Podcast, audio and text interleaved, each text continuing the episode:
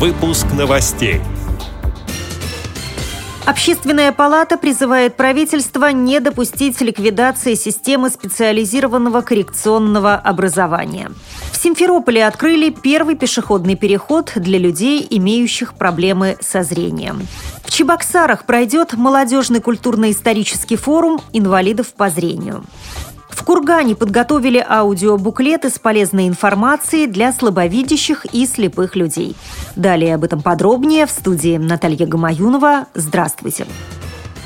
Члены Общественной палаты РФ Диана Гурцкая и Роман Дощинский обратились к председателю правительства России Дмитрию Медведеву с просьбой разработать специальные подходы для определения статуса коррекционных заведений и федеральный стандарт для их аккредитации, сообщает агентство социальной информации. По официальным данным Минобразования, из 30 миллионов детей, проживающих в России, в коррекционной помощи нуждаются более миллиона. При этом статистика ЮНЕСКО показывает, что таких детей в нашей стране от 2,5 до 3,5 миллионов. Между тем, число спецшкол в России сокращается, и большая часть детей, нуждающихся в особом подходе, лишена коррекционной помощи, отмечает член комиссии Общественной палаты РФ по развитию науки и образования, учитель русского языка и литературы Роман Дощинский. Члены ОП РФ считают, что в настоящее время фактически происходит ликвидация системы специализированного коррекционного образования для детей с ограниченными возможностями здоровья. Они объясняют это тем, что в условиях единого стандарта оценки эффективности работы образовательных учреждений подобные заведения не могут пройти государственную аккредитацию. В погоне за формальными показателями многие коррекционные учреждения вынуждены менять направление образовательной деятельности и нацеливаться на более сильную и доступную аудиторию. Они меняют организационно-правовой статус путем путем слияния, оптимизации, переподчинения. Таким образом, фактически отказ в образовании получают самые уязвимые категории детей-инвалидов, отмечается в обращении к премьер-министру. Диана Гурцкая выступает против закрытия коррекционных школ и обращает внимание на то, что дети, лишенные возможности посещать подобные заведения, нередко оказываются практически изолированы от общества. Текущей осенью члены Общественной палаты РФ намерены обсудить стандарты для коррекционных школ на общественных слушаниях.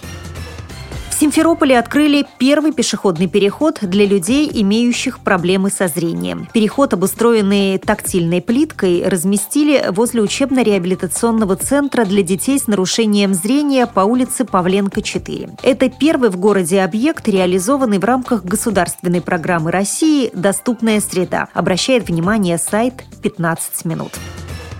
11 сентября на базе Чувашской специальной республиканской библиотеки имени Льва Николаевича Толстого пройдет первый молодежный культурно-исторический форум инвалидов по зрению «Родное село. Прошлое и настоящее». Мероприятие является частью проекта «История и культура родного края. Село и город», реализуемого Чувашской республиканской организацией Всероссийского общества слепых, рассказывает руководитель проекта Павел Перепелкин. Идея была такая, чтобы молодые люди с инвалидностью по зрению как-то представили свои идеи, свои представления об истории культуры нашей республики. Помимо самих программ, подготовленных молодыми людьми, у нас сейчас стоят встречи с работниками нашего Чебоксарского института культуры. Также у нас приглашены специалисты с Института гуманитарных наук по культуре, по вот, традициям, по языку чувашского народа. Я ожидаю, чтобы каждый молодой человек почувствовал себя вот причастным к истории народа, поскольку он тоже является носителем традиций, и чтобы он этой традиции себе развивал, множил знания по своему языку, по своей культуре.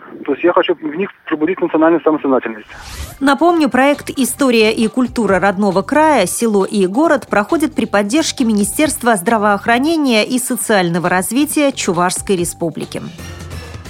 Курганское региональное отделение Фонда социального страхования и радиостанция «За облаками» реализовали совместный социальный проект «В мире звуков». В студии были записаны на диске три файла с аудиобуклетами для слабовидящих граждан. Пластинки переданы в областную специальную библиотеку имени Короленко. Теперь инвалиды по зрению могут прослушать информацию о том, как бесплатно получить технические средства реабилитации, путевку на санаторно-курортное лечение, компенсацию за самостоятельно приобретенное техническое средство реабилитации, пишет сайт зауралонлайн.ру. С этими и другими новостями вы можете познакомиться на сайте Радио ВОЗ. Мы будем рады рассказать о событиях в вашем регионе. Пишите нам по адресу новости собака ру. Всего доброго и до встречи!